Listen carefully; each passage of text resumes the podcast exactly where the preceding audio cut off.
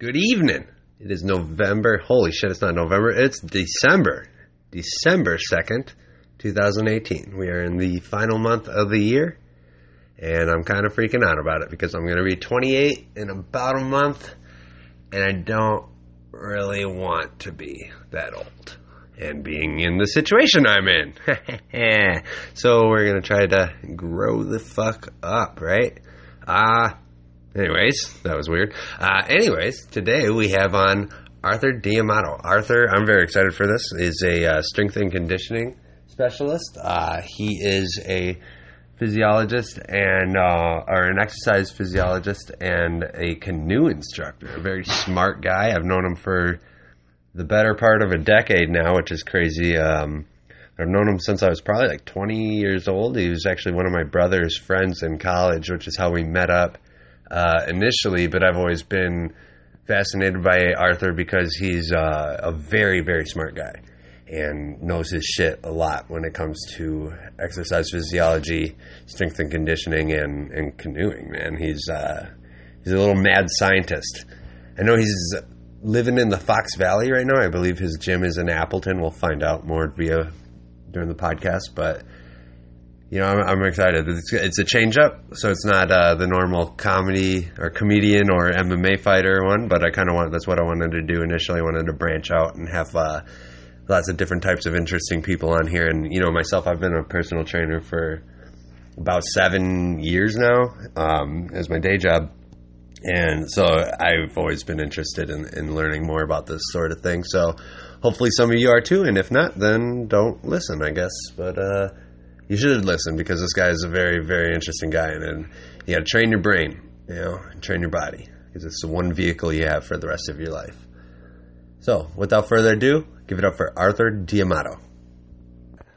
Arthur, thank you, man. Thanks for coming on. Hey, it's great to be here. Yeah. Um, um, is this loud enough? Do I need to be projecting? no, it should be room? good. You can see the uh, uh, what's that called? The the stuff right there. Yeah, the, the audio waves. Yeah, yeah. So the bigger those are, the the louder we are. So Let's see if it catches my uh, cracking my knuckle. Oh, yeah, yeah. I know. Isn't that crazy? Pretty good. It's, it's pretty good. Yeah, I got the um, what's that called? forget what the name of the microphone is called. The Yeti. I got the, uh, oh. the Yeti ready to rock uh, for the New Year's, but I think it was a gift from quote unquote Winky Wink Santa. Mm-hmm. Uh, so I have to wait until Christmas. All right, that makes sense. So we're gonna do the do the old school phone. Dude, thanks for coming by, man. I appreciate it. I've known you for a while now. Um, I was just talking about in the intro. My brother introduced us mm-hmm. better part of a decade ago now, which is kind of scary. You know, it was about six, seven years ago. Yeah, that's uh, amazing. Yeah, which um, just makes me feel old as shit now when I can say that. it makes you feel old. How do you think I feel? I'm how older than you. How old are you? Before I'm your brother's age, okay. so I'm 28. Okay. And you came over to our place. It would have been like our third year at school. That was the first year UW Oshkosh lets its um, its students live off campus. So the first two oh, it's years, mandatory that you, got to live on campus, campus for, in the dorms for the first two years. Reduces the cost for those for the for the dormitories and everything. Then you can move off campus. And for for people who are listening, um, Forrest is Avery's older brother. Yeah. He lived with me, and he and I were really good friends in college. We were played in bands together. We did yeah. clubs together. Um, and that's how I met Avery. And I don't think you had picked up MMA or comedy when I knew you at Oshkosh. No, I was just personal training. okay. And when I was in Oshkosh, um, for the most part, I spent I got most of my exercise when I was there um, at the rock walls that were on campus, oh, and then yeah. also uh, being the president of the boxing club. So I would spend ten That's hours right, a week boxing and teaching people how to box and at the same time, I was pursuing an undergraduate degree, uh, dual majoring in philosophy and kinesiology. And then That's after, yeah, it's, it's, one pays the bills and one does not. I'll let you one guess pays the bills and one feeds the brain. Exactly. well, they both feed the brain, but. and then after I left undergrad, um, I went to UW Milwaukee and earned a master's in kinesiology right here in town. And my specialty is neuromechanics which is a combination of neuroscience and biomechanics. And kind of the broad, the, the specialized focus of that discipline is how does the brain learn most efficiently. So we're the, lab I was working in for Dr. Jinsung Wang is specialized in what's called lateral dominance, hemispheric dominance, where why is your left hand your dominant hand or your right hand dominant? And his working hypothesis in that lab is that each limb and potentially each side of your brain is specialized for different aspects of a movement. So, for instance, um, if you're right hand dominant, the left side of the brain controls the right side of the body and vice versa. So, your dominant side is better for, say, uh, accuracy, endpoint accuracy. The other side would be for um, uh, for like angular velocity, and so we would use biomechanics. Could you to break make- that down Barney style for Yeah. people that don't understand? so essentially, we would use biomechanics, the physics, to try and make inferences about the brain. Okay. And so the way that it would work in a lab setting is we'd have people come in, they sit in this big robotic exoskeleton deal that uh, is kind of a video game, and basically their arms are up in a sled and they play in the most boring video games you could possibly imagine, where they're Okay. They've got a little cursor that represents their finger and they're reaching for targets.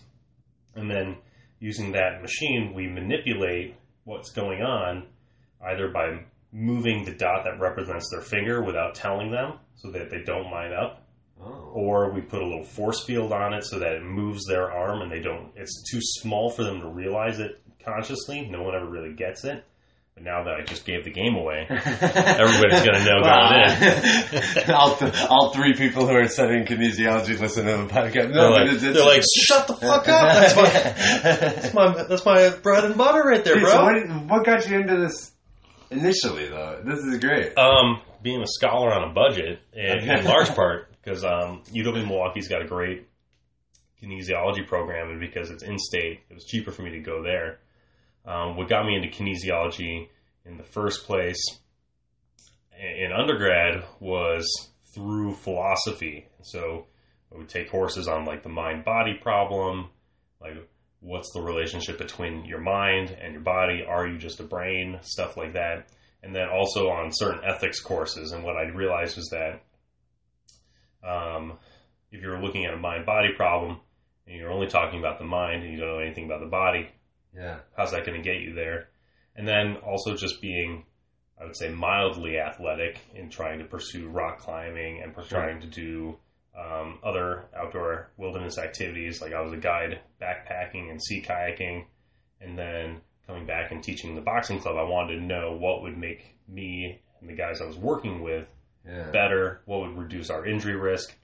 And so that has continued um, throughout my career, where um, just a couple weeks ago, I got to give a lecture at the Midwest Risk Management Symposium on physical preparedness for wilderness context, where we were going through and I was talking about what are the specific risks of injury for people in the wilderness, how do you prepare for them, um, what are the, some of the changing demographic problems that you can see coming down the pipeline. Yeah. Um, and then a couple of years ago, I got to give a lecture at Canoecopia, which is a big, big. Um, um, it's actually the world's largest paddle sport expo, and it happens in Madison every year. Dude, my dad would take us there every year because he's a it huge cool? kayaker, dude. Yeah. Yeah. Yeah. that's and so great. and so that one was specifically geared towards paddle sports. So it was like, what are the injury risks for people that are paddling uh, at you know whitewater kayakers, and then people that that are doing sprints and marathons. Um, and I've been trying. I, through being a wilderness guide, I've led trips that are as long as 45 days backpacking Wow. in Alaska, and I've led sea kayaking trips in Lake Huron that were two weeks in length, and that and you know Dude, so back up real quick.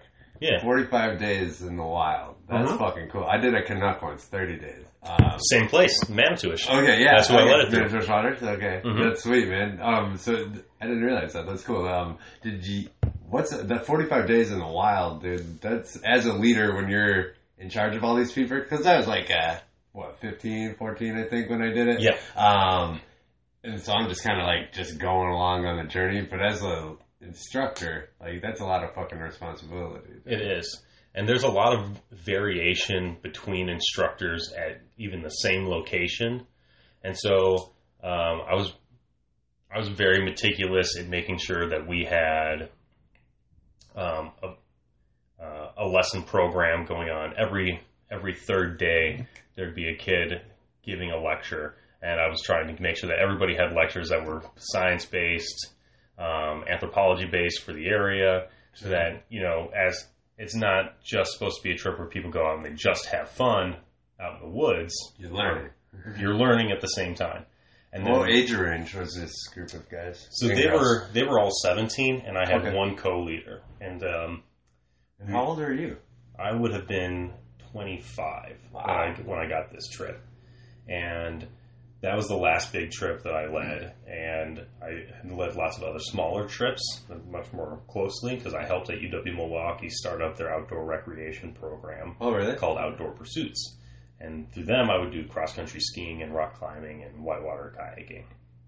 And so, um, generally speaking, in outdoor recreation, there's a big divide between um, kind of like what you'd call like soft skills and interpersonal skills and the sport specific training. So it's actually very similar to the changes that are starting to happen in MMA, which is a good segue with strength and Well conditioning. done, sir. Thank you. You let me know. You let me know. So I'm sure you've seen in the last couple of years how you know sports science has basically infiltrated MMA, off.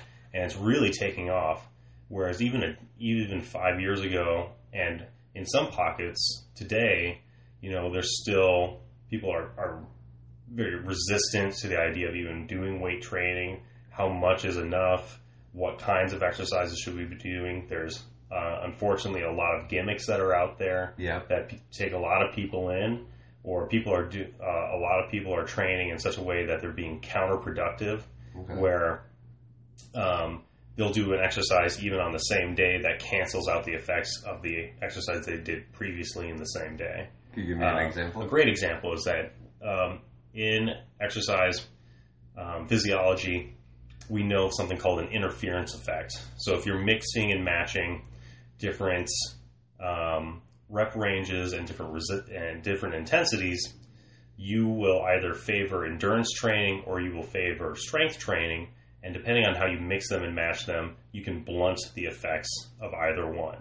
And so the way you would think about it is that when you do strength and endurance training, there are always central adaptations for strength and endurance training, things that are happening to the brain, the spinal cord, your heart, lungs, and then there are peripheral changes that are happening to the body where you're looking at changes in the stiffness of tendons or the density of your capillaries in the muscle, or you're looking at the density of mitochondria in the muscle, or you're looking at the the, uh, the actual size of muscle. And if you were to say do uh, if you're to do a, a program where you're picking um, if you're doing cardio that's at greater than 90% of your VO2 max or your VO, 90% of your heart rate, that is generally going to be focusing on central adaptations. Okay. And if you're doing strength and resistance training, that's six repetitions or lower. Usually, you're working at an intensity range that's also at Uh, uh, going to be affecting you centrally more than it is peripherally.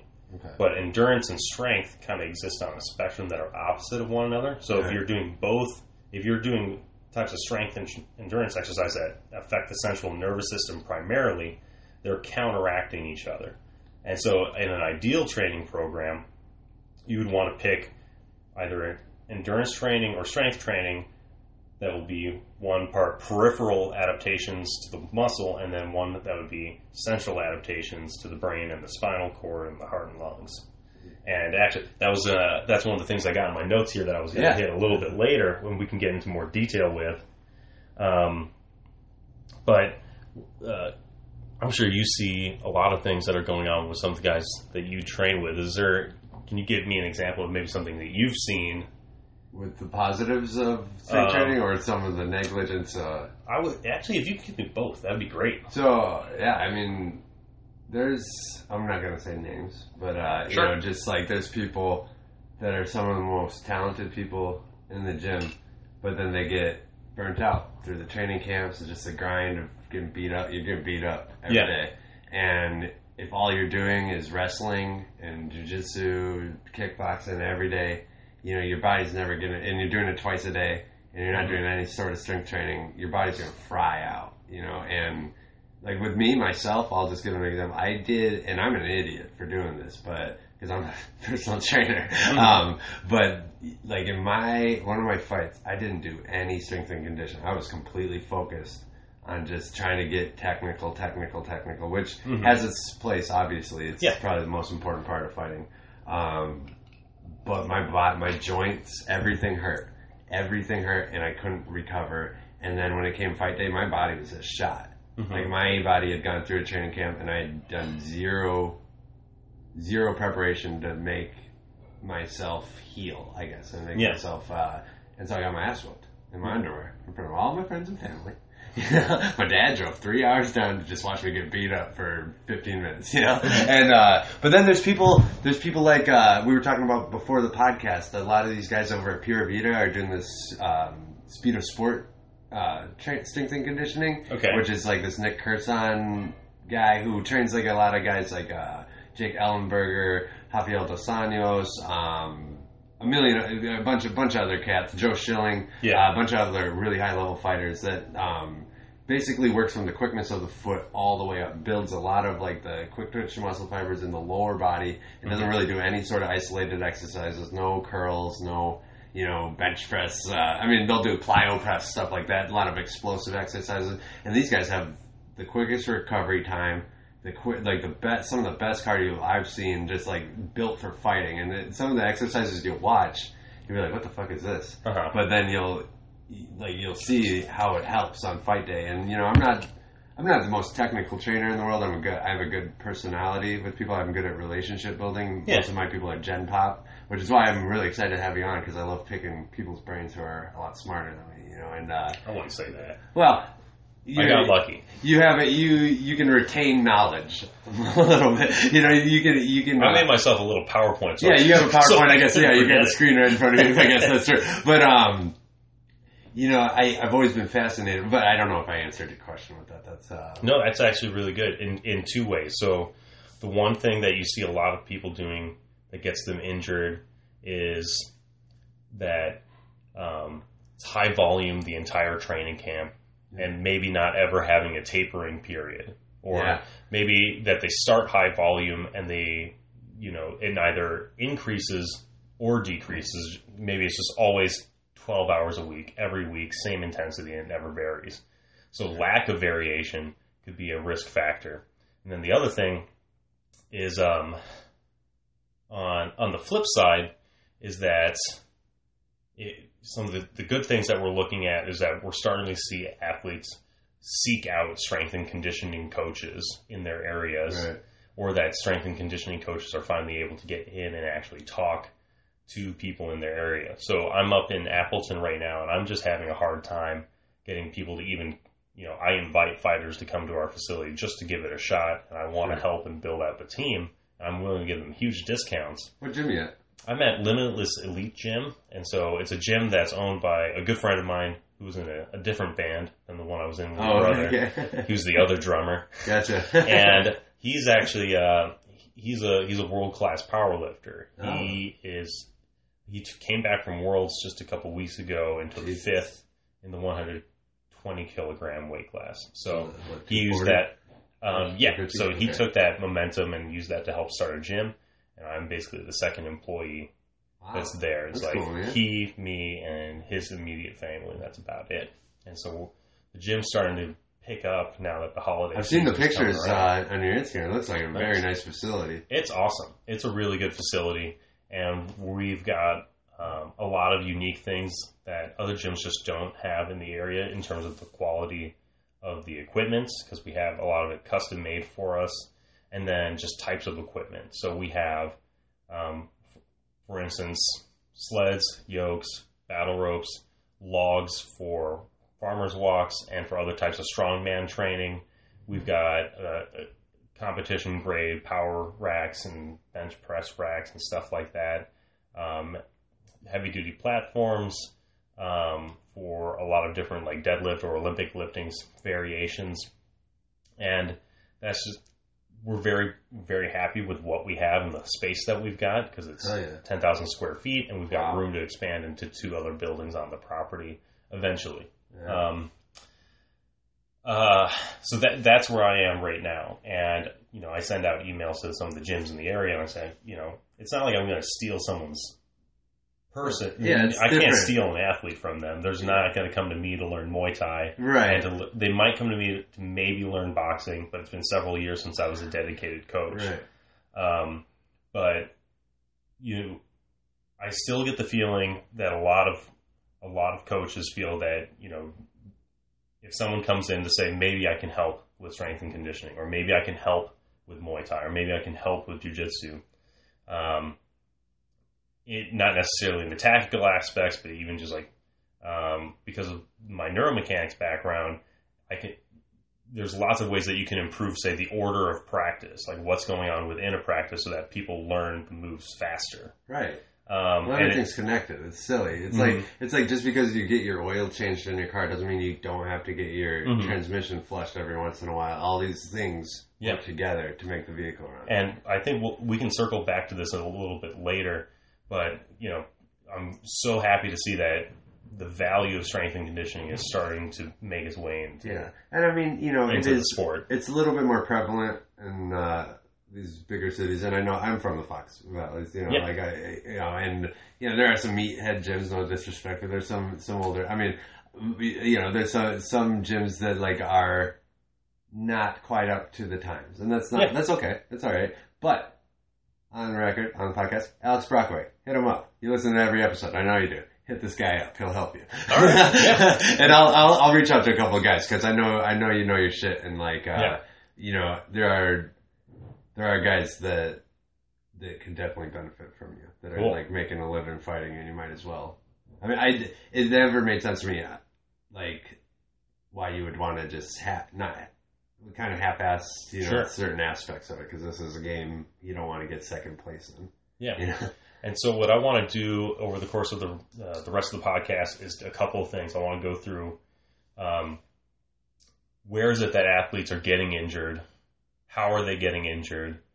What are steps that can be taken either by them or by their coaches Sure. to reduce those injury, the likelihood of injury, and then we'll look at different. We'll hopefully get through a couple of different ways that we can improve performance and not just focus on on injuries. The reason I want to start by focusing on injury, though, is because if you never get to the match, you never win. Right.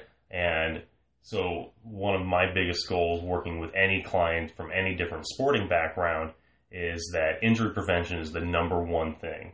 Um, Yeah. The biggest predictor for athletic success across all sports is time practicing. Um, because you simply learn more. Um, and then if you injure a bone, skin, tendons, it's then easier to injure the second or third time around. And you probably see with several of, of the pro athletes in our area that they are now just injury prone over and over and over again. The same joint, maybe ankles, Sure. maybe get injured a lot. And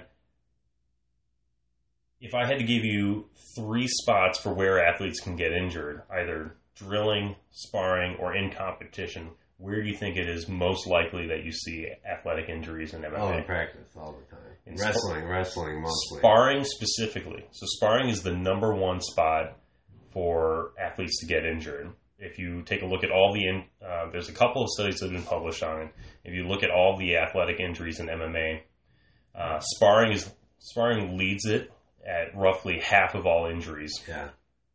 Competition comes close second Sure. with about twenty percent. Uh, so with with with um, about another third how of, many the, of those injuries. injuries have been pre-existing that just that manifest there that and then get there? diagnosed. Like your your whatever your just Yeah. an example like your ACLs or MCLs just barely hanging on, just barely hanging on, and then you just get kicked just really fucking hard Yeah. from all those kicks you took in practice, so it's barely there. But then that one kick in the competition, and then it snaps. You know, Yeah. like we don't know for sure, um, unfortunately, because it's it's almost impossible to run that kind Right. of research right now. But what we do know is that like, e- even coming in at second place, at, at most, an amateur fighter is going to have 15 minutes in the cage.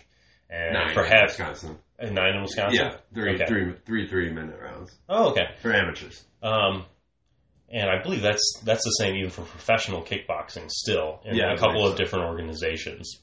And nine minutes, some places fifteen, some different sports it might be as long as thirty minutes. But on game day, you know that's that's still a lot of spots where you're going to get injured. But the lowest place where you're going to see injuries in practice is going to be drilling. Yeah. And so my recommendation for coaches and for athletes is, as of right now, um, it's there's a lot of gyms that spend probably too much time doing sparring, especially after someone's taken a camp, started a camp. Yeah. My recommendation for a lot of people is that once you start a fight camp, drop the sparring down by a lot because you, know that that's the most that you know do sparring more heavily before you know that you're going to take a fight. But once you start getting ready for that fight, it's probably safer for you to start doing drilling, at least in terms of percentages. Sure. And you can still spar, and you can do it safely. So the, I agree with the- you, but just to play devil's advocate Sure. here, um, just so we can have a good podcast. Yeah. because we're disagreeing with each No, other. I, I, was, I was listening to uh, your conversation with Biddle, and I, uh, you know, I totally see why our, a lot of people are coming with sparring, yeah. and I, I want you to, you know, give me, give me Sure. the best reason for why Just- you want to spar. To get comfortable fighting, hmm because uh, it, whether you like it or not, when it comes fight day, if you're not prepared to fight and you don't know what it's like to really get hit hmm and like they're not they're not going anywhere. They're just gonna keep hitting you. You know you're not wor- worried like you're not used to the pressure like that fast wrestling pace. Like oh he's taking you down. Now he's trying to get to side control. Now he's elbowing you in the face. Now you're up against the cage. You gotta scoop back up against the cage. You gotta climb climb climb like you're fucking drowning or else this guy's gonna elbow you into oblivion. If you're not like used to that pace like a lot of people will wilt hmm you know, like mentally. And uh, so I guess what would be one of your recommendations is from a, uh, I guess, to to stay the course long term because uh, you know, like I I agree with you, but I also agree, you know, with Mike's philosophy is like you got to be tough to do this shit. Yeah. and like, uh, but you got to be tough but smart as well. Yeah. Yes. And so what I would what I would say is that if you're coach and you, you think that you, I would definitely have uh, uh, athletes do sparring before you're willing to sign them up for a fight. You know, if you don't think that they're going to be able to hold up to the pressure in the cage, it's probably not safe to send them there in the first place. And you might want them to hold off for a while. But That's not always up to you as a coach if they want to fight. That's you know? true. That's true. But one of the big challenges is that even if you're having people spar and they're doing very heavy sparring, sparring sessions are, are random in the sense that you can't predict what's going to happen beforehand. Yeah. And I w- would like to use the analogy with, with musicians in that um, you can build drills that have varying levels of complexity. So if you, for instance, so a drill doesn't have to be doing the same three punch combination followed by a kick or the same takedown defense 10 times in a row. Sure. What you could have are restricted spar restricted sparring rules, right? Sure. where you are building up the level of the intensity of the sparring exchange. Maybe it's a very, very hard one minute takedown defense practice, and it's just takedown defense, Sure. and never and that you know exactly what someone's going to be working on for that one minute. Um, but the challenge is that if you are just throwing people to the wolves and they're sparring and sparring and sparring and sparring, they don't necessarily have a goal that they're working towards besides survival when they're doing the sparring Yeah. you might give them a couple of, of tips before they get into the ring to spar, but by having drills that they're actually working on, it's the same as a musician running through scales before they get up on stage and then perform the piece. So jazz improvisation, um, you know, they have a chord sheet or a a chord chart that they're following along, and it doesn't tell them every note that they have to play, but they've performed those arpeggios and those scales and those phrasings and licks over and over and over in practice, and now they can pull them out at will once they're on stage. And it's not, it's not. If you were to have someone just um, try to perform an improvisational piece, and you're not giving them direction beforehand, or they're not practicing to use a lick in there. So, like, uh, do you have a, a favorite guitar solo, for instance, Uh, in any song of any sort? well, let's go with "People Equal Shit" by Slipknot because that's the first thing that came to my, to Okay. my mind. Okay. Now, so a, a song like that. Uh, so the guys with Slipknot, they know that they're going to be playing that solo pretty much the same way every night. sure. um, and that's the absolute. It, that's absolutely not what's going on in MMA or in boxing because you know that that other fighter is not going to be playing along in the same way that you've got the rest of a band playing along, and you can just execute rote drills. Right. But then you can always add a little bit more. You can add another element of uncertainty into the practice sessions, so, um, so that maybe you have someone learn that solo note for note, and then you try having them do the solo a second time. But now you give them a a four bar measure where they just have to improvise something along the same lines, and then maybe you extend this, the area where they're going to improvise a solo, and then extend it a little bit more, and maybe we'll do it in a different key. And there's lots of ways that you can find analogies making sparring drills Yeah. so, uh, coming from my boxing background, if I throw two people into the ring and they're sparring for boxing, and I don't give them any direction, um, it could be anything could potentially happen. Yeah. But if I go up to one of the guys and I tell him that you are going to be spending this three minute round focusing entirely on your defense, and the particular thing I want you to focus on with defense is your slipping. We're not focusing on catching. We're not focusing on parrying. I don't want you to focus on the footwork. I want you to focus on your slipping the entire time. And the other guy, uh, you have three punch. You have three combinations of punches. I want you to use only those or single punches. And you know you can build that up and force people to use new techniques because the likelihood of someone being so creative and so brilliant like a Jon Jones, where they can just make something completely new in the moment, is very unlikely. Right. So you got to give them That's the the things to practice in the moments during the sparring, during the drills, the live drills that will then transfer over. You know who uh, Ben Askren is by chance? Oh yeah, Okay. that So- guy is amazing. He went on this uh, UFC. Well, now he's going to be in the UFC. Yeah. MMA fighter, world champion.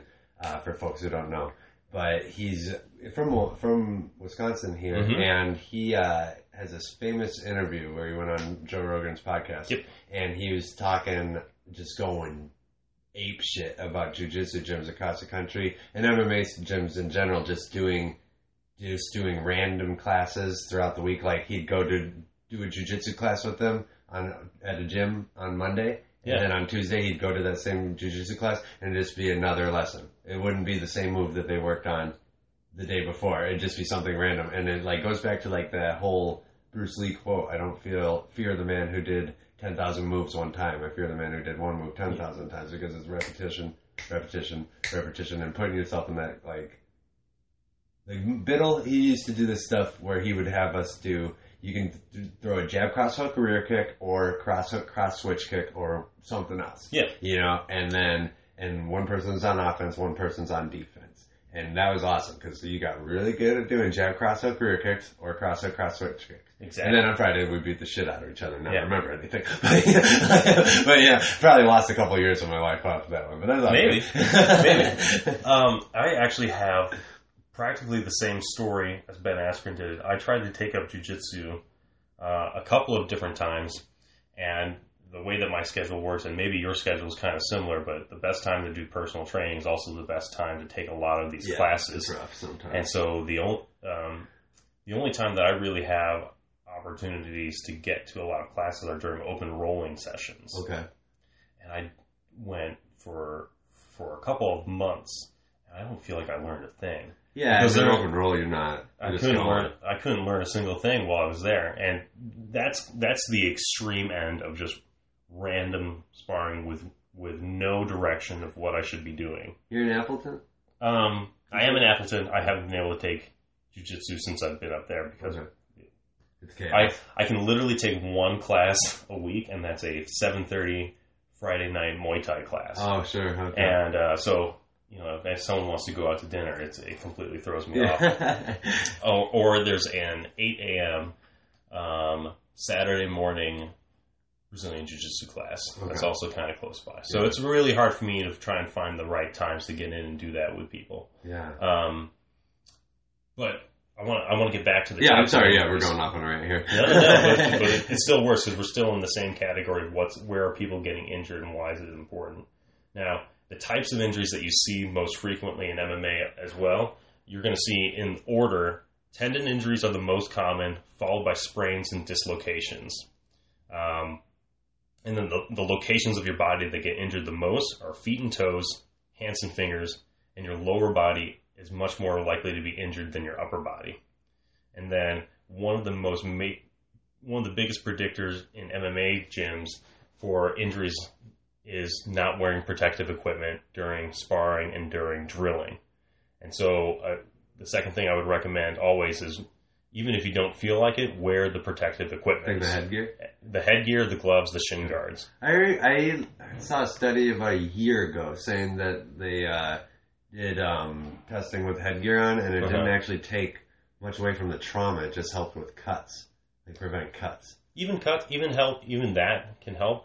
So the the kind of thing that's going on, and um, So like with got, with headgear and with gloves in general is that what you're hoping for is, is an airbag effect, sure, and it might not be enough of an airbag effect really, but even if it stops the cuts, that that can help because if you have cuts you open cut, up during a fight, it- yeah, because you know having cuts open up during a fight is a great way to get stopped, Yeah, and it happens to a lot of people a lot of people. unfortunately. Uh, so always wear the protective foot gear, always wear the protective gloves, always wear the protective helmets, and mouth guards are a huge one. A lot of people don't have fitted Look at my teeth, dude. This is Yeah. from mouth guards too, and I Oh, found yeah. teeth and shit. Yeah, a lot of people just aren't, aren't properly. So imagine if fitting- I didn't have the mouth Yeah. you know or what I mean? aren't fitting their mouth guards properly is Yeah. another huge one, and it's going to come up later. We're going to talk about for injury, um, sorry, for recovery techniques. sure. You'll be surprised by this one. And long term causes of injuries for a lot of fighters um, is something that we call anterior dominance. Um, anterior dominance refers to a specific series of tight muscles and weak and loose muscles. So the muscles, the musculature on the front of an MMA boxer's and kickboxers and judo fighters' body are almost always stronger and tighter than the muscles on your backside and so that causes a couple of postural, what are called postural distortion syndromes. The first one um, is called kyphosis, and I know that people in the, that are listening can't see me, but you'll probably recognize it. Where if your pecs are really tight, your lats are really tight, your biceps are really tight, you'll see people start hunching over at the shoulders, and they'll start rounding and caving their shoulders in, and um, what you're looking at in that in that posture you can kind of think about like they've got their hand. It's the posture you assume when your hands are up and they're protecting your face. You're you know you're tucking your chin down, and what we find is that if we have people in that posture, regardless of what sport or if it's activities of daily living, they're way more likely to have impingement syndromes, torn rotator cuffs, and low back pain. And low back pain just generally is uh, a huge predictor for people just not coming into train or having to stop is if they have low back pain, which then can turn to surgeries. Because it can then turn into something called lordosis, where if your lats are really tight, your hip flexors are really tight, and your hip flexors um, are muscles that attach to the front of your spine and then come down to the femur. If they're really tight, they pull your spine down towards your legs and they make a really excessive curve in your low back. So, um, a great example is Chuck Liddell. Chuck Liddell always was walking around with his belly sticking out. Yeah. He's he is a classic example of lordosis, of having a really really tight hip flexor and really really tight lats. I was just wondering about that because he just fought. I was just wondering. I was like, man, he's got that belly, but he's had that belly since he was a young man. So Uh-huh. that's uh, funny you bring it up. I'm sorry. Continue. No, no, no, and which can then he's always kind of walked pigeon toed, and that's that's related. Okay. And so having these really tight muscles that are overly strong compared to these other ones will do a couple of different things. Um, they make you more likely to experience a couple of different injury types. Um, and then what it can also do is reduce your performance. Um, and we'll get to that a little bit more later, but just keep an eye on that. So if you have anterior dominance or you suspect you've got anterior dominance, the biggest things that you can do are get your pecs, your lats, your biceps as loose as possible, and probably your upper traps and your hip flexors. And then you want to start strengthening the rhomboid muscles, which are between the shoulder blades and the spinal cord, your middle and lower traps, as opposed to your lats, your glutes, and your rotator cuff. Those are going to be big ones, and we'll probably come back to them pretty soon. Um, so those are the big things for injury prevention. Okay. Um, and we'll probably talk a little bit about exercise selection that people can do to kind of focus on it. Yeah. But a broad, a broad um, suggestion is that a strength training program, it, you would want to pick two pushing, two two exercises that would work those muscles, and then three exercises that would work the weaker muscles, like a two to three ratio of your pecs and lats compared to the rhomboids and the and your and those other ones that are smaller. Um, that's usually pretty good ratio, and of course there are other variations that might be more conducive depending on a person's either style or their injury prevalence. So if someone isn't anterior dominant or starting to see kyphosis, it might not be a problem for them ever. So you see a lot of guys walking around at Pure Vita, Oh, yeah, kind of yeah. like with the rounded shoulders. Yeah, forward. I mean every gym I've ever been at. Yeah, man, and I'm I'm bad at that too. I've noticed that. Like, Yeah. I mean, I'm a trainer and I preach posture. Like, I have most of my clients now are probably in their 70s, you know, Okay. like that age. Yep. And uh, so I'm just like, hey, hey, Mike, power posture. All right, put your shoulders back. Yeah. Like. I would recommend next time you guys watch weigh-ins, look at and see how many guys are standing up tall with their chest up and their shoulder blades down and back, as opposed to the guys that are standing with their shoulders rounded forward. The down, I mean, the thing. One reason why guys will often round their shoulders forward is because it makes their pecs look bigger as well. So if you see a guy that's got huge pecs and they're super well defined, but their shoulders are rounded forward, it's a it's a problem. It's Yeah. that's something that's got to be fixed, and you should let them know that they should take a look and fixing that.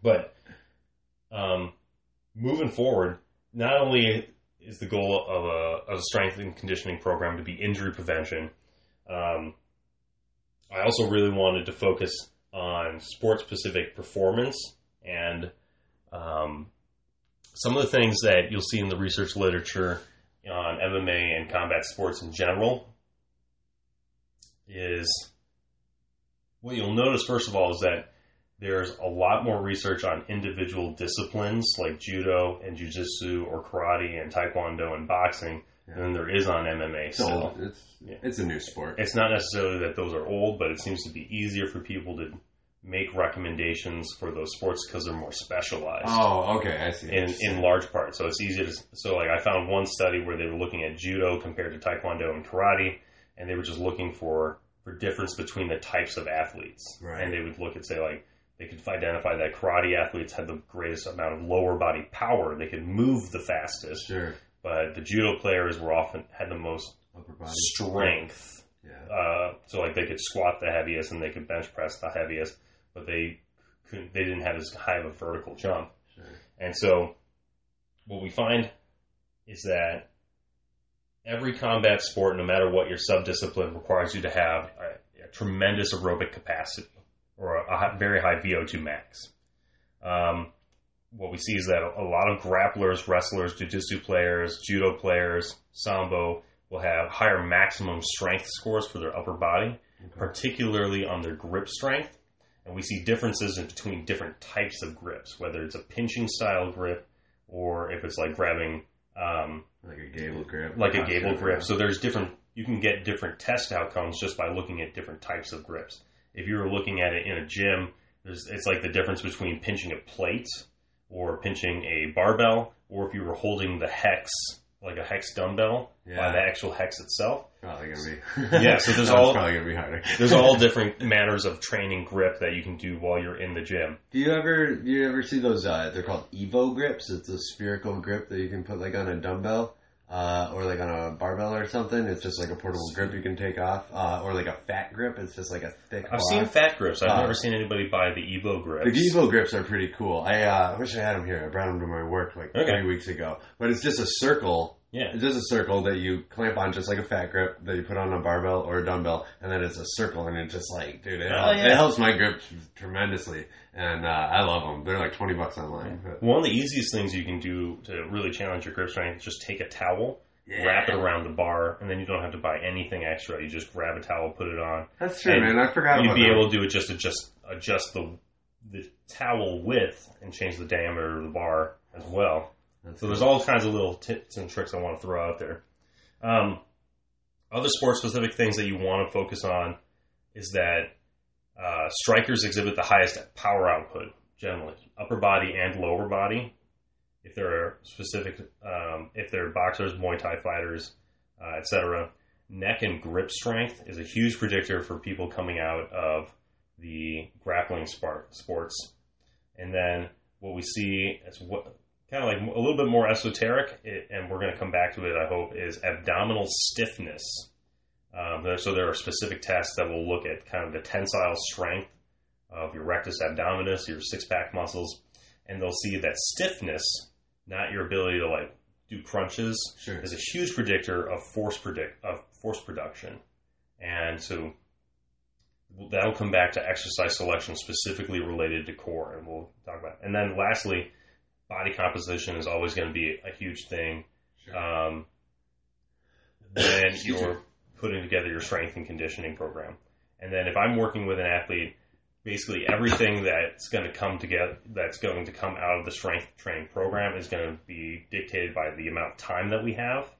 It's going to be dictated by test results, and it's going to be dictated by the strategy of the athlete. And so, um, if I know I've got a grappler, I highly doubt that in four to twelve weeks I'm going to make them have the same power output as a as a striker, and vice versa. Maybe if I've got more time, it can happen.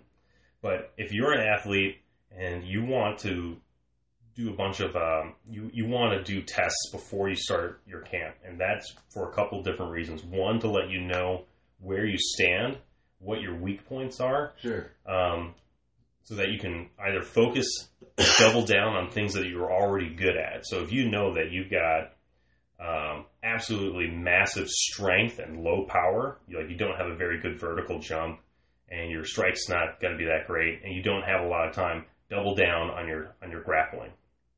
Or if you think you've got enough time that you really want to focus on your weak on your weak spots, or if you notice that your VO2 max is not going to be high enough to last you all nine minutes, you got to hit that the hardest.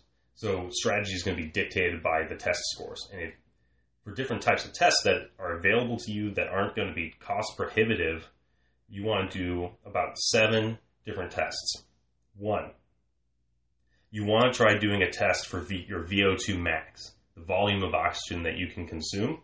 And you can do a lot of those tests on treadmills or on cycles.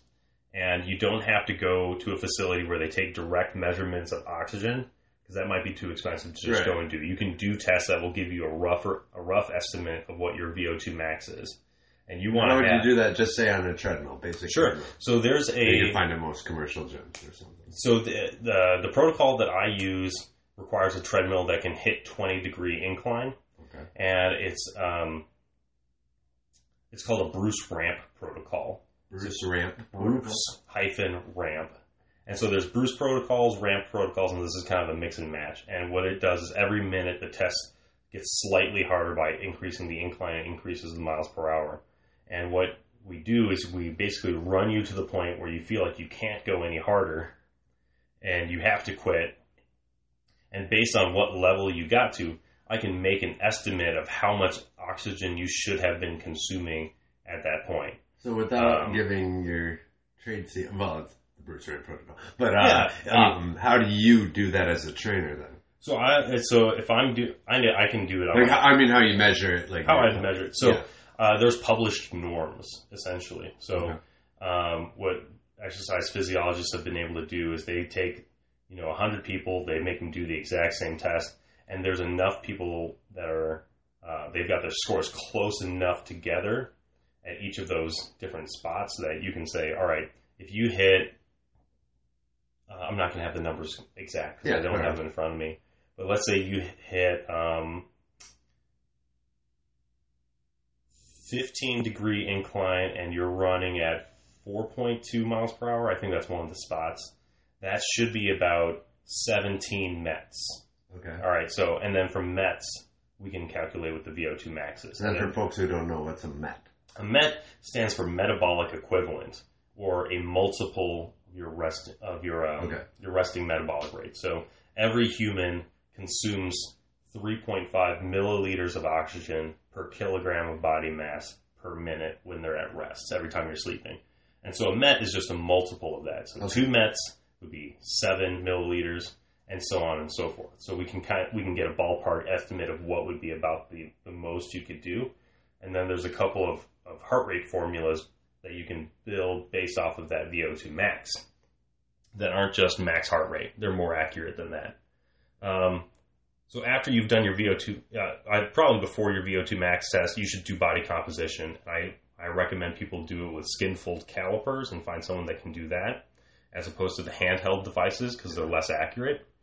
And for the weight cut, especially, that's going to be huge Yeah. um, if you don't know what your body, um, if you don't know where you are in terms of your body composition, it's it could be absolutely devastating for a weight cut in a couple Yeah. of ways. One is that you might not have enough body fat to lose to get you to the weight class that you need. Look, I had a Safely. friend. I had a friend who uh, had to take laxatives because he couldn't cut the rest of his weight, Yeah. and he shit his pants in the elevator on the way to the weigh-ins. Oh. we had to like go find the bathroom so he could like take the shit out of his pants. Oh man. And uh, he won on the next day. Oh, good for him. Thank he, God. he lost a couple of extra pounds on the Lost- way out. yeah, he came in at like 143 and he was supposed Okay. to go 145. So I'm sorry, I didn't Yeah. or you can uh, my uh, my amateur boxing match the when I went to the Golden Gloves I missed my weight by one pound and I had to fight in the next weight class where I fought a dude that cut down to 165 and he beat the shit out of me. yeah, it that's, was uh, awful. that sucks. Yeah, It was so bad. that's right. Um, I mean, I'll never forget that. yeah, Uh, yeah. so, so there's a couple things going on. So that if you don't have the weight, if you don't have the body fat to lose, then you might actually have to just lose body. Um, you uh, you would just have to lose muscle mass, or you got to really focus on dehydration. But if you can safely cut down to the weight class you need to be just by getting rid of excess fat, then it's so much safer for you to do changes to your diet and picking different exercise selection. Um, or if you're trying to lose weight, if you um, if you do cardio only to get you down to the weight cut that you need, um, you'll lose roughly equal parts body fat and muscle mass. If you do cardio and strength training to get down to the weight that you need to be, you will primarily lose body fat. You are less likely to lose muscle mass. And so those are just different strategies in the weight cut by themselves that you can kind of look at. Um, test number three lower body power can be tested either with vertical jump tests. You can just use a wall for it, or you can do a broad jump. And you can prac- you can do these kind of tests every single day. And what's nice about them is they're so fast that you can just do a quick chest. Like, like you finish your warm up, you go do a vertical jump test, best of three, and you can kind of get an estimate of whether you're overtraining or not if you start seeing that vertical jump get lower and lower and lower. Wow. Yeah, so I mean it's pretty quick to set up Yeah. at home, and you know if, if you're if you're just tracking it like daily, and you're like, man, my vertical jump is 20 inches, 20 inches, 20 inches, and it starts ramping up as the program goes on, 22 inches, 23 inches. All right, we're doing great, we're doing great, and then it starts dipping back down. You know that you've started overtraining, and that's going to be the same with the upper body power test, which uh, I recommend people do what's called the medicine ball put test. Okay. And that would be taking a medicine ball, generally 10 pound medicine ball, and you're going to sit on a bench that's reclined to about 45 degrees. The medicine ball has to be on your chest, your feet are flat, and you would put or you know fire that ball as far as you possibly can. And then wherever that ball lands, you take that distance, and that's a, an estimate of power. And as your power gets better and better and better, you should see Oh. that ball go further and further and further. And as you overtrain, you see the ball get that Whoa. distance get shorter. That's smart as fuck. Dude. So this I is stuff thought that, every gym should be able to do um, you know incredibly cheaply, and uh, you can have a whole team run through it at the end of a warm up and be done with that testing in five minutes. As long as people, someone's willing to keep track of the scores, you can. I mean, it, it's great for the athletes, and that's also great for the coaches because it lets them know that hey, our program is working, and we're not overtraining our kids Yeah. before they get out there, or adults. And then uh, other tests that you might need to do actually in a in a, a regular gym might be lower body strength tests. Generally, we recommend uh, you've got more published norms for the leg press rather than you do the squat. So Really? yeah, there's just more publications for it. Okay. And squat is so technique dependent Sure. that you um, And most of the time teaching the technique. you have to spend a lot of time. Sure. Yeah, so when it's just a test, it's pretty safe to take someone through the testing protocol to find out what their one rep max is. And you can do an upper body strength test as well. Generally, it's recommend that the published norms are generally for the bench press. And I recommend people do something called the bench pull test. What's And the bench pull, you see it more in the UK and in Europe. The bench pull is you need a bench that's high enough. You have a barbell below the bench. You have the athlete laying down on the bench with straight arms. They should be able to Yeah. grab that bar. And then you find the way that they can pull and smack to the, the bottom of the bench. And the reason why is that there's a couple of publications that have looked at different different sports and they've looked at the ratio of bench press to bench pull.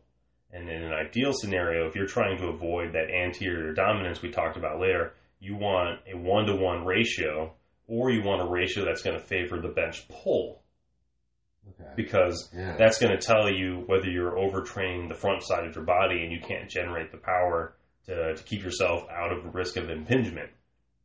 Also, pretty easy to set up and pretty quick. Yeah, I've Very, done, that, very I've done that before. I've seen it. I saw it on YouTube once. I was like, I'm Yeah. gonna try that. yeah, it's, it's super, it's it's impossible to get someone hurt, even if they're a complete novice in the Right. in the weight room. And then the last thing that's that's catching on fire is functional movement screens. Okay. So functional movement screens uh, were developed by a physical therapist, and they've been used. It's, it's essentially seven different movements that, such as an overhead squat, stepping over a hurdle, and you assign uh, scores based on how well they're doing. It's got pretty well set criterion, and based on the end score, it gives you an idea of how flexible and mobile someone is. And there's been at least one follow one follow up study with Muay Thai fighters, and I believe there's others with grapplers where they've looked at what the total functional fitness score is. So the higher the score, the better. And then they'll track them over the course of like three months, four months, and see uh, whether it's predictive of injury. And so if you score low on that functional movement screen, you are much more likely to get injured than someone that scores high on the functional movement screen. So that's a big one to look at. So those are my seven tests. So or uh, once again, body composition, preferably with skin fold calipers, uh, VO2 max tests. You can do them on treadmills. You can do them on cycles. You can do them on steps. Uh, lower body power with vertical or broad jumps. Upper body power with the medicine ball put test. Lower body strength with one repetition leg press, or if you feel comfortable, squat and deadlift tests. Um, upper body strength with both the bench press and the bench pull tests, and then functional movement screens. So, So those- uh, working your way up to a one rep max, there's a couple different things.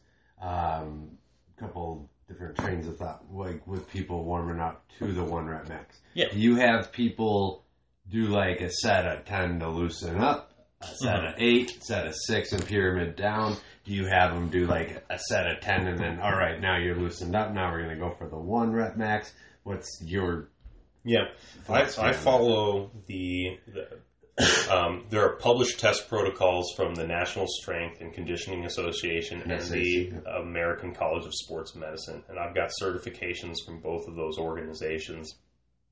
And I just follow their protocol. Okay. Everybody should have gone through a really good warm up. Who's going to be taking the test? Uh, and one warm up set of roughly fifty percent of the, what they think is going to be their max. Sure. And then what you're going to do is uh, one repetition at what's pers- what they think is going to be about 80% of their max. Um, and then you have a rest period of between two and three minutes. So And then- fully recover. Yep. So Fully recover. Yep. and then you do the next set, and you're adding anywhere between 20 and 60 pounds. Sure. And it's more, you can add more weight with the leg press than you can with the bench press, but you're just going up. And the way that you take the, the final score is that um, you have to you have to get it within six repetitions for it to count as being valid. Once you get over six, they're probably too fatigued for it to actually represent their one repetition max. But ideally, they would get to to rep six, and you would have, or or maybe even earlier. And let's say their one repetition max is 200 pounds. We on a bench press. We found that out because we got to 200 pounds on rep three, and they did it. Then we tried for rep four, and with 205 or 210 pounds, and they didn't do it. So Sure. you take the score that was previously done. Right. Okay. For the vertical jump test or the medicine ball put test, you can do a best of three Oh, on okay. a given day, right? And that's a good way of doing it. Um, and so basically, from those from those tests, from that kind of a test barrage, you have everything that you probably need to develop a really good strength and conditioning program for an athlete. Um, you got to start at least a month out. If you start within f- four weeks of a camp, it is not enough time to Yeah. make any any serious changes. Yeah. Um, if you only have four weeks, focus on. I would suggest just focusing on technique, technique, technique, Sure. and just Yeah. rely on that. Figure it out afterwards. Yeah. And then, um, what I kind of want to focus on as of right now is I had a couple things um, that we could kind of take a look at with different types of programs that people can employ Sure. and and why they might want to pick different types of programs. And one of the big factors for why you would pick different types of programs is the limitations within a schedule. Especially for amateur fighters, you don't have the time to hit, you know, four hours a day of dedicated training, going from different spot to spot to spot. You have to try and be as efficient as possible. And I think that for uh, a lot of amateurs, what's called a concurrent program is probably the most effective.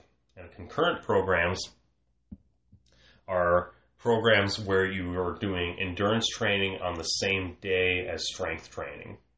And you do run the risk of interference effects, like we mentioned earlier, but there are ways to mitigate it. So, the interference uh, effect is just to reiterate is that if you are training for central adaptations and peripheral adaptations, you don't want to mix and match central and peripheral adaptations so that they counterbalance each other. So that uh, you might get, if you do it wrong, you may get no increases in strength and power and just changes in endurance. And if you mitigate it and you do it the right way, then you can get strength and power. You can get strength, power, and endurance all at once. It's not going to be the same amount of strength gains that you would get from a strength only program, Okay. but it's still still quite a bit. Right. Yeah. Still quite a bit. So um, here are some of the results from the uh, the current literature on concurrent training programs. How are we going to do it on time? Oh no, no, we're good. I just was double checking because I do have people coming by at seven thirty for a group cast, but we, it's only six fifty, so we got plenty. of Okay, time. okay, okay. I'll go. I, I'll we'll No, take your time, do, bro. Do not. this Um, is your time. Do not uh, worry about it. I was just making sure it wasn't like seven twenty-five. I was like, ah, shit. Okay. So if you're training for your, your cardiovascular endurance, you want to, if you're doing central adaptations, you're training at 90% or greater of your VO2 max. If you're training for peripheral adaptations, you're training lower than 90% of your VO2 max. Long, uh, 90% and above would be a lot of interval training and sprint training examples, um, or adaptations for strongman activities, or um, some variations of battle rope trainings. Okay. Um, those would be those would be different types of examples for cardiovascular endurance training. Sleds would be another example. Yokes, that kind of stuff. Um, if you're training at less than 90% of your VO2 max, um, long, slow distance training, you'd be looking at, say, tempo runs or fartleks, or uh, there are other types of interval training that do take, that have you work at longer than 90, uh, that heavy work pretty long intervals. Sure. And you're not going at ninety percent or higher. Were you laughing at the term fartlek? Yeah, this is a five year old boy in me. Yeah, yeah. Dude, have you? Uh, no, it is a fartlek. I, fart- I didn't want to interrupt Okay. you. Uh, a fartlek is actually really, uh, it's pretty interesting. It's a, a Swedish term that means speed play. Okay. So F A R T, just like it sounds, L E K, fartlek, speed play, and it's a It means speed play. it means speed play, So and does so speed and it's a it's does kind of a fart? you know I don't speak Swedish, but um, We're gonna say it does. yeah, let's let's say that. Let's uh, so it, it's it's much more fun and it's supposed to be much more fun and playful. The Okay. idea is that you're you give the athlete the freedom to speed up and to slow down based off of the feel that they have going on at that moment. If they feel like they can push a little harder, let them push a little harder. And there's it's not as regimented and scientific as making them do strict interval training, but it does have less risk of overtraining. And there's a um, part of what you want to focus on with picking exercise in general is is the athlete going to do it? Right. Can you convince them to do the type of work that you need them to do, and you know stick to it? If someone doesn't want to come in and they get depressed looking at their training program, and they're like, "Fuck this! This is awful," right. they're never going to do it. You're it not gonna do it. Yeah. you you got to make so that's part of the battle anyway. Uh, so those are different types of of um, training at ninety percent or less. Okay. Um, um, examples of training at greater than ninety percent, uh, being on a row or a sprint bike or doing sprints would be like Tabata intervals, um, Zuniga intervals, which is a really This Sounds racist. very inappropriate. Sounds very Drop inappropriate. N bomb on the. I'm joking. I swear to God, this is a man's name. and it is Z U N I G, just one A, okay. just one G, and I'm pretty sure he is not racist. Or she. I actually don't know the gender. It could be any gender that is available out there in the world nowadays. Um, and then if you're doing your strength training, strength training, you're looking at repetitions that are six and below for the maximal strength and power gains. Those are the central adaptations. When you start training at repetitions of six and below, roughly 85 to 100% of a max, or in some protocols over 100% of your max, then those are adaptations that are happening at the brain, the spinal cord, and spinal cord reflexes, and potentially at tendon levels as well. When you're training 8 to 10, 8 to 12 or more, those are adaptations that are happening peripherally to the muscle. Um, so if you see a guy that's super jacked and super yoked, Yeah. those are peripheral adaptations Right. for the most part. Um, but it, it explains why you see athletes in the Olympic Games doing the clean and jerk and the snatch who are able to snatch 400 pounds up and overhead, even though they weigh 130 pounds. Yeah. And they're monsters because those are all central adaptations. And you can get that same kind of an adaptation, theoretically, in a striker right. to transfer that kind of force through their punch or through their kick into the head of their opponent, uh, which is absolutely terrifying. terrifying. Terrifying. But it's it's possible. You can do that. You can do that kind of training. Um, and what you want to generally structure a concurrent program to look like is that if you really want to focus on the endurance aspect, you would do cardiovascular training before strength training. If you want to focus on the strength and the power, you do strength power training first, cardiovascular endurance training second. And then if you're going to do cardiovascular endurance training, if you pass the 20 minute mark, that's when we start seeing decrements in the perform in the power and strength gains. So let's say you have an hour to do a strength and conditioning program. You would do the maybe five minutes at the beginning for a warm up, 35 minutes for the strength training, and 15 to 20 minutes for your cardio training. Once you start going over 20 minutes, it's going to blunt the effects of that strength training more and more and more and more. Uh, we don't know as much if you split it up in the same day, right? Mhm. So if you did strength in the morning, cardio in the afternoon, Right. those tests are harder to run. oh. One thing that we do know is that if you take the same strength training program You split it up so that you do two a days, and you even if it's the exact same workout program, you do an hour in the afternoon versus 30 minutes in the morning, 30 minutes in the afternoon. If you split the day up and do the exact same program, you will see greater strength gains. And so there's all uh, there's some discrepancy in the research lit, or at least that I haven't seen any new publications recently. Um, the minimum amount of time that you're going to see improvements in strength and power from resistance and weight training is two times a week. Okay. Um, it is unnecessary and probably detrimental to train more than five times a week. Yeah. Um, there are some surveys that where people have answered that they'll tr- weight train seven times a week, and that's that's overtraining for sure. It's def- you at least need two days of not doing resistance training. Right. And one of the things that I think is very important is to track the total volume that someone is doing in their workout programs. Um, and volume would be the weight times the sets times the reps, and that's total volume. Right. And uh, depending on the program that you're looking at, you're either going to try and just increase the volume consistently over time. So that's more weight, more sets, more reps. So you might start off doing sets, three sets, and then four sets, and then four, five sets, and then six sets. Or you, German volume training. that, that's an example of, of one of those kind of programs. But by tracking the volume, it it, it takes no extra time or uh, resources to just track the volume that you're having an athlete train with. You don't need any sort of special devices, unlike these um, the heart rate variability devices, Sure. which can cost a Yeah, Quite a bit of money. pretty. so there's there's all these devices out there for measuring um, uh, whether people are recovered or not that I think are outside the price range of most people that are you know amateur athletes and probably even a lot of professional athletes when they can just be diligent about just tracking their volume and making sure that they're not um, staying that uh, within a prescribed program and then just testing themselves with the easy test like the vertical jump test every day Right. and you don't have to spend thousands of dollars or think that you can't train like a pro athlete without doing all that stuff. Other kinds of programs that athletes might want to take a look at would be complex programs.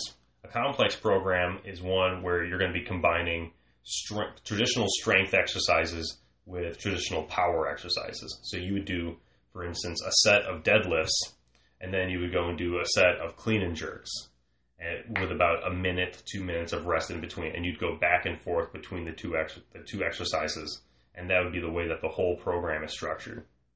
The advantages of this program is that it's a it's a program that's focusing a lot on power, and it doesn't it's not going to get you as much power as a power only program that's full of just Olympic lifts or their variations and plyometrics but it will get you more muscle mass than a program that is just power only.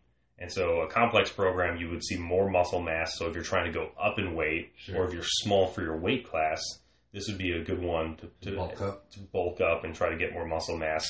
Unlike, say, just a straight bodybuilding program or Right. a powerlifting program where you want to get you want to also get faster.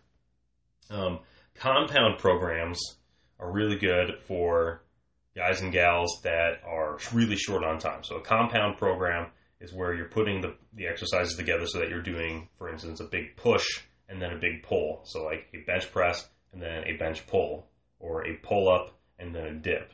And so you're going back and forth and Push, what, pull, push, pull. push pull push pull or you can do the same thing with the lower body Sure. um, and with the compound programs what we see is that Like a squat and an RDL, is that what you're trying to Yep, squats and RDLs Sure. would be another example. And so what we see in those kind of programs, if I take what's called an EMG reading of you during that that session, uh, EMG is where I place a bunch of electrodes and it records the electrical signals from the muscle.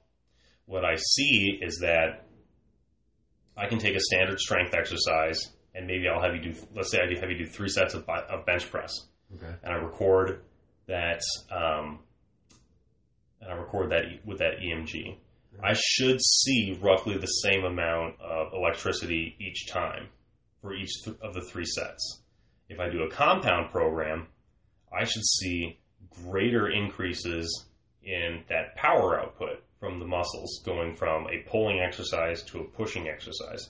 And the reason why that you would see that change is that um, you're you're making some short term adjustments in the in the brain and the spinal cord, and you essentially are reducing the internal resistance to the given exercise. So think about it like this: um, uh, every time that you do a bicep curl, it's not just the weight of the dumbbell that's moving up and down. It's also the fact that your brain is constantly sending electrical signals to your tricep.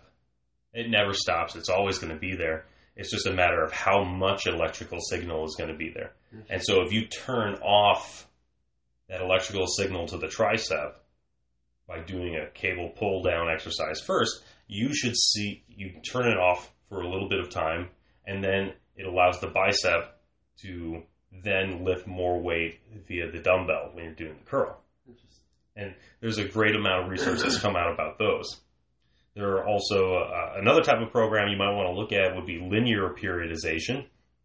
A linear a linearly periodized program is one where you start with very high volume and then and a very low intensity and then you transition your way to doing very high intensity and very low volume. So a classic example might be that you would do sets of 20 at the very beginning with 50% of your squat and then as you get further and further down the program, you drop from 20 repetitions to 18 to 14, 12, 10, 8. And as you get lower and lower and lower, you're lifting heavier and heavier weights, and the intensity gets higher and higher, and the rest periods get longer and longer. And what you're doing is you're front loading the program for those peripheral adaptations. Sure. And then as you get closer and closer to the end of the program, it's kind of like you're doing a taper. Yeah. And then you're then going to end the program having built up this peripheral base with all these cardiovascular adaptations and strength adaptations in the muscle, and now you're trying to teach that brain to fire as powerfully as possible at the very end. And a variation of the linear program is something called an undulating periodized program, where in the same week you would have, say, a Monday, a Wednesday, and a Friday, where it'd be very high volume on Monday, medium volume on Wednesday and then very low volume on Friday. So it'd be like Monday is 20 repetitions, Wednesday is 12, and then Friday is 6. And you can progress those kind of programs as well, where say your Monday is going to go 20, 18, 16, 14, uh, and then it's going to go 12, 10, 8, and then it would go 6, four, three, two, for instance, and then you're working your way up as well. So the whole program can move kind of linearly too. And so those are different types of programs, and they each have their pros and cons based on the needs of the athlete and the strategy that they really need to focus on. Awesome. So, like, awesome. so like the complex program, you want it for someone that's got to bulk up and get larger and and faster. The compound program, um, maybe you're working on just the max strength and you've already built up that cardio base. The linear periodization program is kind of like taking someone, it works really well if you're taking someone that needs to increase their VO2 max. Right. And then, uh, and then progress. Like we know that their VO2 max needs to be worked on first. Like Sure. it's low, we need to bring it up, and then we can start working on strength. Undulating would be would um, if you have kind of like a I think works really well with well-rounded people. So like if they're not particularly good at any one spot, They're not bad at one. they're not particularly bad at any one of those measurements, you can you can work on raising all of them up relatively gradually at the same time safely. The concurrent programs are for the people that have really challenging schedules and who really really need to focus on the uh, the endurance primarily without sacrificing their strength. Sure. and then um,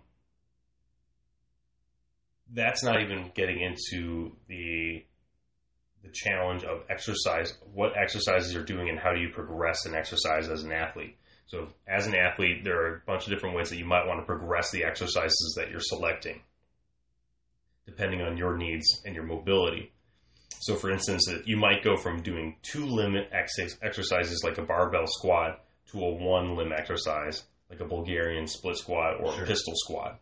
You might want to do stable surfaces to unstable surfaces, um, and so that you're focusing on the smaller muscles that are stabilizing your hip, your knee, your ankle, uh, or your spinal cord. So you might start off doing uh, squats on flat ground, and then you would progress it to doing it on foam pads, and then progress it to doing it on Bosu balls. Um, and you might go from machines to doing free weights, and that would be one for people that would be considered novices, Sure. or people that really just want to focus on the strength first, and then do the injury prevention sort of stuff after. Good. And one thing that I want to kind of focus in on for a lot of people is that on the research side, um, it doesn't look like circuits work well for MMA training. They're very popular. A lot of people do them. Sure, yeah, I was going to say that seems to be one of the most prevalent types of training. Yeah. And do you- do you think that might just be because most of them are done in group settings? It's probably because a lot of them are done in group settings, and it's probably because, at least in the research literature, that there's um, it's pretty consistent what kind of circuits are being done. Sure. So, like, it's usually like 30 seconds on, 30 seconds off, and then you go to the next exercise, and you're trying to get as many reps as, as possible in there. And so you're doing things like you're doing a bicep curl, and then you're doing a kettlebell squat, and then you're getting up and you're doing an overhead press.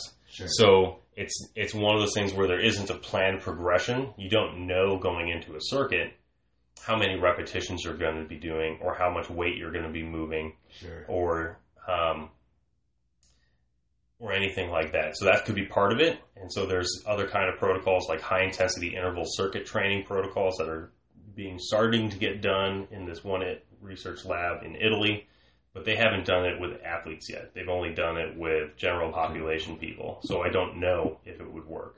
Right. Um, and they do a lot of the publishing on that kind of training. And what, what we do know is that in the research that's been done comparing periodized programs to circuit training, circuit training loses just about every time. And, like the athletes just don't perform as well on the tests afterwards, and that's including things like body composition. Interesting. It's just periodized programs just seem to compete better across the board than the circuit training. Yeah. And it's probably better for fatigue management as well because you're able to track variables much easier than you can in circuit training. Um, so if you're doing, if you're not doing circuits, you want to do a, a regular workout uh, that's along these kind of program lines. You want to make sure that you're going to do a warm up first. You're going to do your power exercises second. You're going to do multi joint exercises followed by single joints, and then always, always, always do a cool down. Okay. And if you're doing cool down stretches, you have to hold the stretch for a minimum of 30 seconds, otherwise, it doesn't have a long term effect. Oh, really? Okay. Yeah. That's good to know. Yeah, so it's you might as if it's 15 seconds, you might as well have not done it. With- uh, Unless you're doing other things like dynamic stretches in between the sets. So there's ways to manipulate as well those kind of different programs. Other things that I want to just quickly mention is don'ts. Um, don't overtrain.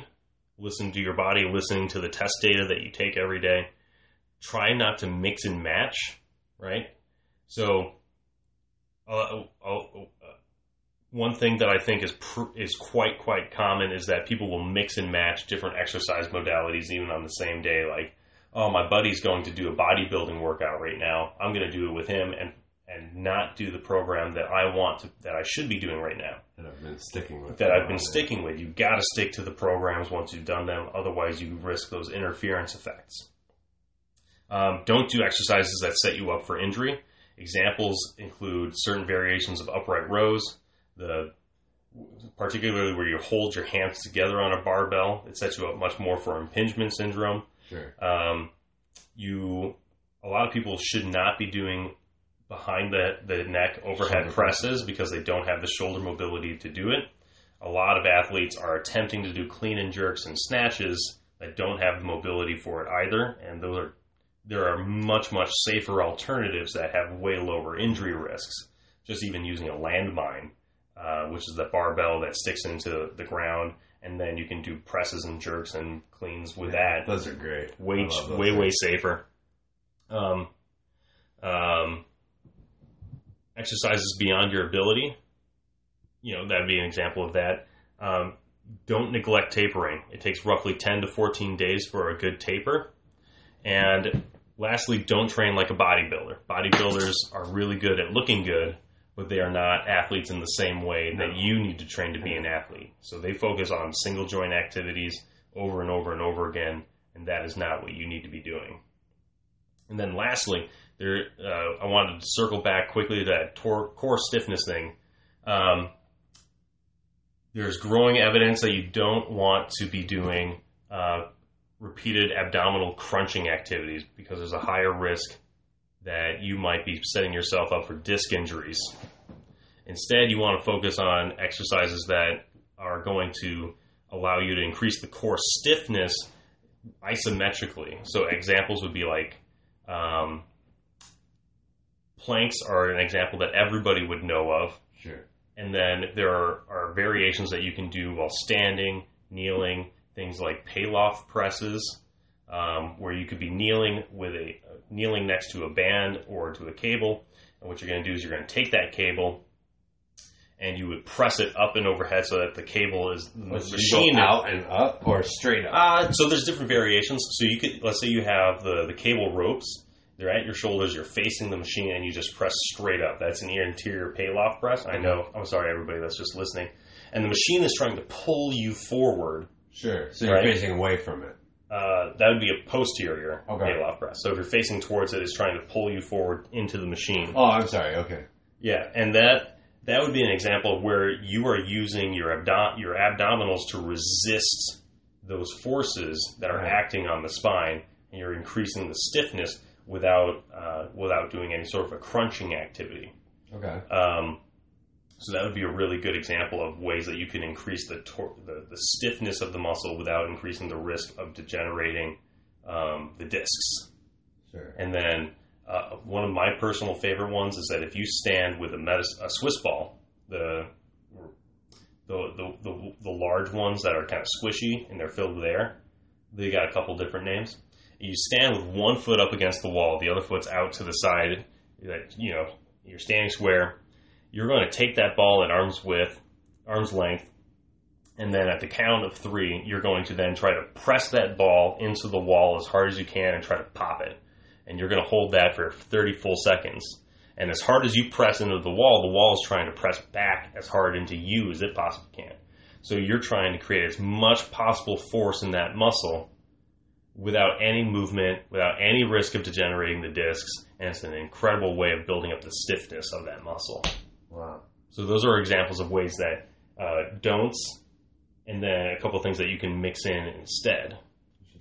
All right, That's awesome, man. Avery. I hope I'm not over time. Dude, no, not at all. I just want to make sure we got enough time in between so I can edit and not edit, but post your shit before the next people come in. Oh, Arthur, um, thank you so much, man. I'm gonna have to listen to this again because I'm too stupid to retain this, but this, I learned a lot, man. Hey, learned a lot I'd be happy to send you some info after. Yeah, I would love that. I would love that, man. Uh, Um, I'll get you my, I, or I gave you my phone number actually. Um, Yeah. But uh, is there anything else? Could you do your plugs for social media? Sure, all that sure. Stuff? I'm not the most active on social media, but, But you do have I, a good social media page. Uh, I Thank was you. checking your stuff out, looking for pictures uh, for the for the bio and everything for the podcast. And, Cool. uh, you got a good good social media, man. I got to post more frequently on Instagram. Um, I am on there as Thunderous Prophet. That's the best Twitter name. T Instagram H. U N D R O U S P R O P H E T, which I got from the Wu Clan, the Wu Tang Clan name generator, and I am never going to be ashamed of that. No, on, on, on Facebook, I have a professional page. It's just Arthur Joseph D'Amato. Uh, and then it's got all of my certifications after. If you type that name in, you'll find me. yeah. And you know, I'm I do clinics. I just came from a clinic teaching Olympic weightlifting over at the Adventure Rock in Brookfield. I give talks at uh, risk management symposiums and stuff like that. So if there's anyone uh, that's a coach that would like to reach out and have me come in and maybe do Oh, yeah. testing or do clinics for um, for their athletes, I'm more than happy to help. If I'll there's hit a couple people in the, Yeah. in your neck of the woods, but if you ever want to calm down, man, I could probably get you a job down here. So if you ever if you ever want to change a pace, but Sure. not to take you away from your location. But. They might be listening. yeah, right, right. that's, what, that's what I was saying. I was like, I should shut the fuck up. yeah. I mean, if anybody wants to reach out, I'm very. I want to try putting together a team of MMA fighters up in the Fox Valley area, and so I'd be happy to you know do discounts for people that would be interested in do in partaking in something like Oh, that yeah. because I I want to see that sport grow. Um, it's it's my favorite sport to watch. Yeah, right. That, bar none.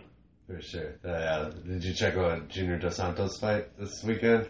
Or it's that Tai Tuivasa guy? That was insane. I love Junior. Actually, I didn't because I was, I I was Preparing for tomorrow, for today. I mean. I was like, oh man, I gotta, I gotta make. I was doing all this research beforehand, and then I was like, you know, I haven't been listening to his podcast nearly enough. I gotta sit down. I listened to like three, four Oh, okay. episodes in a Well, row. Yeah. yeah, well, yeah, it's, uh, yeah, Junior Dos Santos just beat the shit. Or not beat the shit. It was a I, I saw the highlights. Yeah, that Tai guy, he's a beast, but Junior is a former champion. You know? Yeah. That guy's scary. Yeah, I don't know. I remember he was sponsored by Nike, and Nike just he really? yeah, dude. He was sponsored by Nike when he became the champion, and then the second he lost, Nike just bailed on him. And I was Mhm. like, dude, come on, come That on. must have been a while ago. Yeah, it was. It was. Well, he beat Cain, and then he he knocked out Cain on the first ever fight in Fox, and then Mhm. he beat a couple other people. I think it was Frank Mir, maybe somebody else, and then King beat the brakes off of him in the rematch. Yeah. and uh, then Nike's like, "See ya." Did you see? ha- Have you noticed the thing that Cain has start, apparently started doing with the Olympics YouTube channel? Uh, I s- so I stumbled across it last night. I've seen at least one video of him where he's apparently going around the world and uh, making short ten minute videos of different wrestling styles around the world. So Cain Velasquez? Cain Velasquez, yeah. So I saw him do um, Senegalese wrestling last night. So it's about ten minutes, and apparently This is on YouTube? it's on YouTube. Dude, I'm doing this tonight. the the I want some Senegalese wrestling, um, I guess scene scene's the right way to put it is huge. Yeah. It's apparently become the biggest sport. Is like is their folk style of wrestling, and you know people storm the people storm like the the playing field. It's interesting because they don't have any sort of walls or cage. They play on sand. They have kind of like a sumo outfit that you can use and that you can grab unlike shorts. Um, they do allow some striking, but it's kind of like combat jujitsu where Sure. it's Slapping it is limited. Yeah, no one's punching, no no one's kicking or kneeing or elbowing, but they do throw some strikes, and it's got this weird spiritual. It's got this weird religious element to it where they had a shaman. He was interviewing a shaman that was like fixing a hex on one of the wrestlers that he wouldn't get taken down. I mean, it was Dude, that's it's awesome. really I'm good check TV. that out. I had and no idea he was doing that. I was really surprised at how good Cain is of a, of a host. Yeah, I was gonna say he's like silent killer. yeah, and he's very personable when he's uh, when he's been working with the Olympics, and I think that there's more than one video of him doing it. Dude, I'm gonna check It- that out. It man. immediately started popping up more Did you send me a link of, for Yeah, that I'd after the that. podcast? Then? Yeah. Because uh, then I'll just go right on it after I get done. Cool. Dude, that's awesome. man. Is there anything else that um, maybe we cut short or that you wanted to bring up that I could quickly do a Um, three three minutes um, I mean, explanation of or follow up on? that. Uh, I guess. Uh, what's yeah? What this is a good one. We got a lot. We got very technical today with it, which Sure. is a, hu- obviously a huge part of training. But what helps you? Um, another big part of training is relationship building and like helping build like uh, build build something. Just dropped an ice cube on my couch. Yep. but um, he like what's it? Like relationship building is a huge part of personal training and strength and conditioning. Like you, you got to be these people have to be able to trust you with their like well being. What's like uh, what's one of the things that made you really get into you know relationship building with these, or helps you do this relationship building, relate to people. I think it's uh, I, I use this when I was doing wilderness guiding and outdoor education. Is that people like to learn Sure. w- while they're doing stuff, um, and so being ready and being able to have the answers and telling them why we're about to do something before they have to ask was probably a really big thing. So yeah. um, it wasn't, hey, go do. It, it's never been the case where I say we're going to do ten sets and we're going to have sixty seconds of rest, and then I just make them do it. It's all, um, and then they have to ask me why are we doing this particular program. It's always been the case where I tell them we're going to try this program for these reasons, and so it's building a level of confidence and trust because they can go. They, they've got the words from me and they can go and fact check me if they really feel like it. And then if they if they don't like the program, they can tell me which part about the program they don't like. So I might do something really strange, not necessarily strange, but something they've never done, like a loaded stretch protocol, Sure. uh, or we'll do cluster sets. Which I wish we had enough time that we I could get into all the deep I'll have again, detail stuff like that Last time. but like and i can tell them like you know we're doing cluster sets we're doing compounds we're doing um, complexes we're doing all of this different stuff and uh, and they can go i fucking hated that linear undulating program. It drove me nuts. And i can say all right you don't like it? We don't have to do it. There are other research there are other researched and verified programs that work as well if not better and we can use that program. Or they can tell me, you know, I, I like to work on the, the balance aspect that we're, we've been focusing on, but I hate this particular exercise. Um, maybe because it hurts, maybe because I don't feel very confident with it. It, it could be any number of reasons. And the the second that I get that feedback, I can make an adjustment. I, and I ask for the that feedback and adjustment. And then one thing that I do that's just kind of fun is I do trivia Okay. and uh, old people love trivia. Yeah, they do. Like, uh, here, here, here's one for your listeners. Um, what is the deepest river in the world? Hmm. Not the Nile, right? It's not the Nile. What is it? Um, well, if I tell Oh, them, oh, then- right, yeah, yeah, then yeah, they're yeah. not going to go out and search for it themselves. Oh, sure. But okay. here, here's for reference. I'll give them the depth, and I'll give them one clue. So the deepest river in the world is roughly 730 feet, which is only 50 feet shallower than Lake Michigan, which is right outside of our house here, this house here, and it is. Uh, so the the other trivia piece is, oh, sorry, the other clue for the trivia is um, this river is running through a country that was a former Belgian colony. So That's the clue. I'll give you those two clues, and that'll be enough. Awesome. Well, to thank you so much, brother. Hey, thank, Thank you you. for having me come Yeah, on. I really good. enjoyed it. Yeah, dude, me too. It's great. It's great to see you again, man. It's great to see you. Yeah, next time I come down to Milwaukee, I'm going to hit you up. Yeah, I got- absolutely. I, still have a bunch of friends, and you know, if you haven't hit up that Axe MKE yet, on the east Oh side, yeah, yeah, yeah. Yeah, I want to check that that place out, place is fucking dope. dude. We'll have to check that out. Let's Arthur do it. D'Amato, thank you so much. Thanks, everybody. That was Arthur D'Amato. That guy is fucking awesome. That, I uh, I learned a lot, but I am very stupid, so I'm gonna have to listen to that one again to retain the information given to me. Uh, very smart guy. That was awesome. This is Milwaukee Mayhem. Thank you for listening. We shall be back.